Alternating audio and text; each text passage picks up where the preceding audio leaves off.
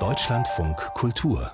Fazit die Pandemie und die Folgen. Allmählich kehrt ein bisschen Normalität ein, auch bei den Künstlerinnen und Künstlern, bei den Theatern, Orchestern, Museen, Galerien. Summertime and the living is easy. Doch diese Sommerzeit ist mit einer gewissen Vorsicht zu genießen. Es ist ja nicht ausgeschlossen, dass die Pandemie im Herbst wieder massiv zurückkehrt. Einige Wissenschaftler waren ja bereits davor. Insgesamt ist das Gefühl der Normalität trügerisch. Denn es stellt sich die Frage, wie geht es überhaupt mittelfristig weiter, zum Beispiel mit der Kultur? Nicht morgen, nicht in der kommenden Woche, im kommenden Monat, sondern im nächsten Jahr. Dann nämlich werden die weitreichenden Folgen der Pandemie erst so richtig sichtbar. Dann sind auch politisch in Deutschland die Karten neu gemischt. Ich möchte nun im Gespräch mit Christina Weiß die künftigen Perspektiven skizzieren, vielleicht auch die Optionen, die sich ergeben. Die Literaturwissenschaftlerin war Hamburger Kultursenatorin und unter Bundeskanzler Gerhard Schröder Kulturstaatsministerin. Sie ist bestens vernetzt in der Kulturszene und arbeitet in vielen Gremien mit. Frau Weiß, einen schönen guten Abend. Guten Abend, Herr Rölker. Zunächst ein Blick auf die Gegenwart. Die Museen öffnen, die Theater und Opernhäuser spielen. Die Menschen können ins Konzert gehen oder zum Beispiel Open Air bei der Berlinale Filme ansehen. Spüren Sie zum gegenwärtigen Zeitpunkt schon so etwas wie Normalität oder sind wir nach wie vor in einer Art postpandemischem Ausnahmezustand? Ja, ich mag das Wort Normalität in diesem Zusammenhang überhaupt nicht. Das passt zu allem vielleicht, aber nicht zum Kulturbetrieb und auch nicht zu dem, was die Menschen von Kulturveranstaltungen erwarten. Die erwarten ja gerade etwas, was sie aus ihrem Alltag rauskickt. Es ist noch nicht alles so, wie es sein sollte. Man kann einfach noch nicht eng genug miteinander debattieren. Man kann noch nicht genügend die Theater- und die Museumsbesuche vernetzen mit Gastronomie, mit gemeinsamem Wein trinken, mit gemeinsam debattieren. Also da fehlt noch vieles. Trotzdem kann man sagen, ist der Kulturbetrieb relativ glimpflich durch die Krise gekommen, dank natürlich Neustart Kultur und der Kurzarbeitsgeldern. Äh, man hat auch viel Solidarität im Kulturbereich gemerkt.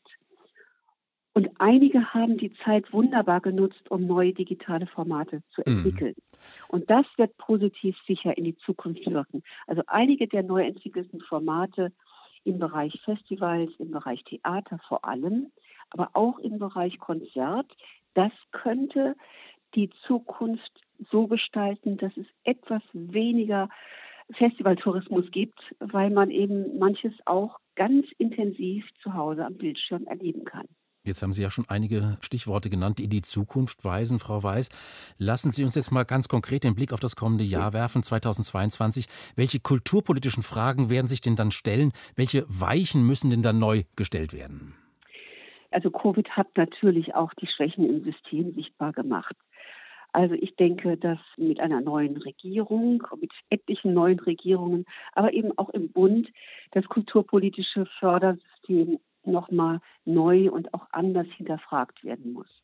Vielleicht wäre doch gerade jetzt in diesem Jahr mit einer neuen Bundesregierung mal die Möglichkeit, aus dieser guten Partnerschaft mit den Ländern heraus, mhm. doch auch darüber nachzudenken, ob man ein Bundeskulturministerium einrichtet. Plädieren Sie dafür? Ein Bundeskulturministerium, das ein ganz klares Fachministerium ist, das in bestem Einvernehmen mit den Ländern, ich bin nicht gegen Föderalismus, mit den Ländern gemeinsame Projekte erarbeitet, evaluiert und realisiert. Ja, Ist das, das ein Plädoyer dafür gewesen? Das war ein Plädoyer dafür. Ich denke, die Zeit wäre reif. Es hat sich gezeigt, dass sehr wohl eine gute Kooperationsstruktur zwischen Bund und Ländern möglich ist. Die Kultur ist eben doch ein großer Kampf gegen alle die in der Politik, die Kultur als Freizeitgenuss abtun. Das ist sie nämlich nicht. Sie ist schon so etwas wie der Zukunftsdenkort unserer Gesellschaft. Der Zukunftsdenkort unserer Gesellschaft und der muss dann auch noch stärker beim Bund angesiedelt werden. Man kann sich natürlich vorstellen, dass es da dann heftige Diskussionen auch geben wird und die gibt es ja jetzt schon bereits zwischen Bund und ja. Ländern. Ja, das ist richtig. Ich will nicht, dass die Kultur noch stärker beim Bund angesiedelt wird, aber dass der Bund in diesem Bereich eine große Eigenständigkeit für Kooperation mit den Ländern erhält. Die Länder nehmen ja gerne das Geld vom Bund, aber so funktioniert es im Moment ja nicht. Im Moment sind immer gemeinsame Förderverträge abgeschlossen. Also auch bei den großen Projekten wie Documenta oder so gibt es klare Verträge zwischen Kommune, Land und Bund. Das müsste einfach gestärkt werden und zwar vor allem als Fachpolitik. Also nicht ein Anhängsel an andere Politikfelder, sondern ganz klar ein Plädoyer für Kulturpolitik als Fachpolitik, sozusagen als Zukunftstank mhm. unserer Gesellschaft. Denn es ist ja so, dass die Orte der Kultur ja wirklich die Orte der Begegnung und der offenen Debatte sind. Und oft sogar für viele Menschen die einzigen Orte, wo sie wirklich offen und heftig und auch unter Selbstkritik miteinander debattieren, wie sie sich selbst in der Gesellschaft mhm. verorten. Das ist so wichtig. Sie sind, Frau Weiß, Mitglied in zahlreichen Stiftungsräten und Kuratorien von der Anna-Amalia-Bibliothek bis zur Deutschen Ensemble-Akademie in Frankfurt, von der Stiftung Berliner Schloss Humboldt Forum bis zur Zeitstiftung. Um welche Bereiche machen Sie sich denn besondere Sorgen? Und ich kann mir vorstellen, jeder Bereich ist Ihnen besonders lieb natürlich und besonders wichtig.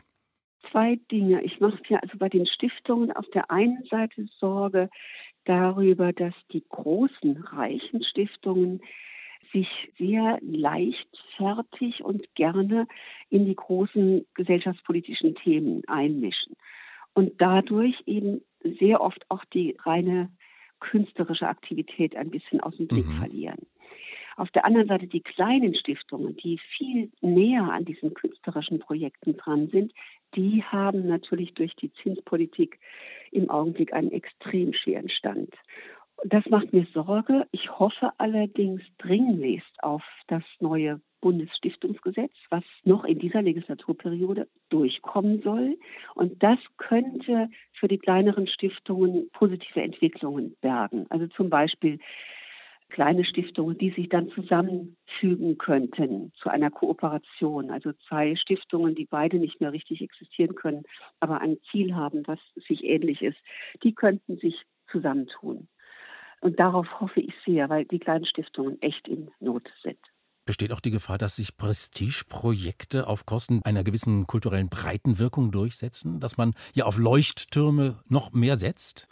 Naja, das ist immer so das, das Problem. Die Leuchttürme braucht man, damit die Breitenwirkung auch da ist. Also jeder, jeder in unserem Land weiß, was die Dokumenta ist. Und jeder weiß, dass da die zeitgenössische Kunst auch verhandelt wird. Jeder weiß aber auch, was Bayreuth ist. Es ist nur die Frage, in welcher Höhe man diese fast schon Selbstläuferveranstaltungen staatlich fördern muss. Das sollte man nochmal neu überdenken, weil man viele, viele Orte braucht für die zeitgenössischen Künste überall. Breitenwirkung im Land. Die Menschen sollten schon wahrnehmen können, was gerade die Sorge ja, die Aussagen der Künstlerinnen und Künstler sind. Denn die mhm. gucken mhm. ganz genau hin. Wenn Sie sagen, überdenken sollte man das, dann heißt das, könnte man ja auch sagen, das muss man vielleicht neu justieren, sprich neu gewichten, verteilen? Ja, ich denke, das könnte eine Folge auch von dieser Corona-Situation sein, dass man nochmal genau hinguckt, wie sind die Gelder wirklich verteilt, wer ist abgesichert, egal was passiert, wer fällt aus dem System raus, wer macht die spannenden Projekte für die Gegenwart, wer könnte, weil er eben eher doch zu genießende Events äh, produziert, auch mehr Gelder verlangen von den Menschen, die teilnehmen. Also der Staat sollte in diesen Fällen eigentlich immer nur so weit Geld geben, damit jeder auch für kleine Kosten, also wir sagen immer mhm. für den Preis einer Kinokarte teilnehmen kann. 2022, im kommenden Jahr, werden viele kulturpolitische Fragen neu gestellt. Die Literaturwissenschaftlerin Christina Weiß war das, ehemalige Kulturstaatsministerin. Sie sitzt in zahlreichen Kulturstiftungen, arbeitet dort mit. Frau Weiß, ich danke Ihnen für das Gespräch. Ich danke Ihnen.